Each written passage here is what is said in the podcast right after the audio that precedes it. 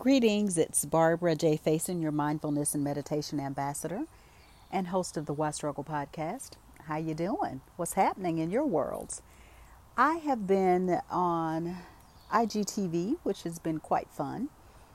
And in case you hadn't heard, or you can go to my IGTV and, and, and see the details, but had a little situation when I was out walking Lacey yesterday, and uh, we were not chased by dogs, but uh, had two dogs, two pit bulls that were circling us, and we are fine. Thank God for that. And thank God for good neighbors. I had a neighbor that allowed us to come in the house, and we called animal control, and you know the story goes on, and we are fine. But the other neighbor, hey hummingbird, a hummingbird just flew by me as I'm talking, which is great. I love hummingbirds. I'm sitting out on my back deck, and so you hear the backdrop of the birds singing. That is why. But my neighbor came to check on me because he knew I was involved in the situation yesterday. And I just wanted to say, isn't it nice to have people who are kind enough to check on you? Uh, this is the same neighbor. If you've listened to my podcast, you may have heard me talk about Bruce, and he is the one that said I needed to have some protection. And so, because of him and my husband, I walk with a stick and with pepper spray. And so today, Bruce said I should carry a hornets, hornet and wasp can. And so my husband said, Well, yeah, that could be like weights because that's going to be a heavy can. so, anyway, but I wanted to share um, how I think life operates, right? So, things happen and we have to have those ways that we respond to them, right? And yesterday, you know, and I'm still processing. I can feel the cortisol in my body because when you have a stressful situation, your body responds to it. And so you've got to be able to get that stuff out of your body. And so I did some of my tools, which you've heard me talk about. I did EFT, emotional freedom technique, which is tapping. I did that. I've done several rounds of tapping. And um, I also did my forgiveness. And there's another one that I hadn't mentioned, and that is called the Ho'oponopono, which is a Hawaiian prayer and you may have heard about it, but it's four lines and it's supposed to help you own your own life as well as forgive yourself and forgive any others that need to be forgiven. And there's a lot of information out there about it, but the four phrases that you use are I love you, please forgive me, I'm sorry, thank you. I love you. Please forgive me. I'm sorry. Thank you. And I don't think it matters which order you do them in because it may be I love you. I'm sorry. Please forgive me. Thank you. That's the order I usually do it in. I love you. I'm sorry. Please forgive me. Thank you.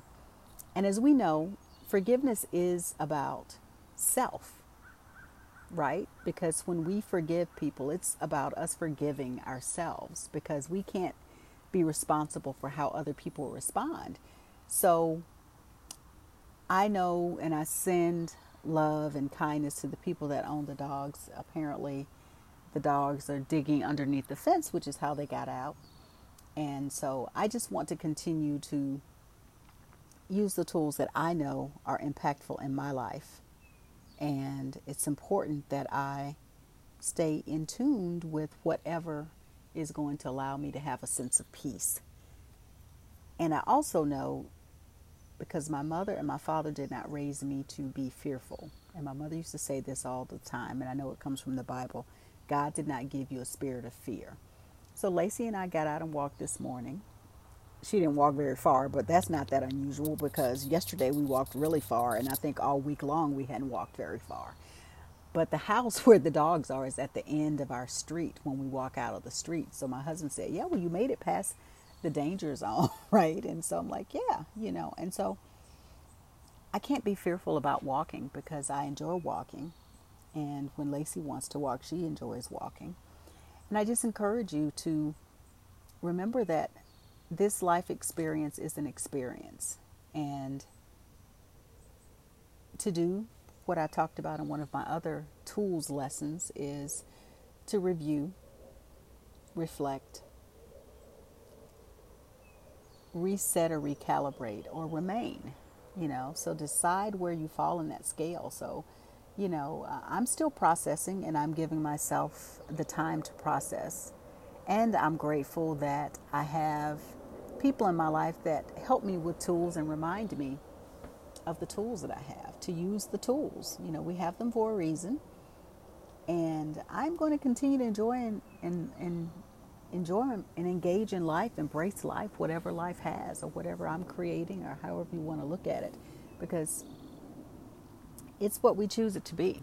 You know, I'm grateful that I'm sitting out on my deck and I'm feeling pretty good. I'm about to go in and do some things in the house, and I'm grateful. So, what are you grateful for? I would love to have you call in. If you are not uh, on the Anchor app, you can always leave a comment on my Facebook page where the comments are if you listened. I do get likes, so I appreciate that if you're listening and you find this to be helpful. And I'm also on Instagram where I do some of my live videos and my live meditations mainly.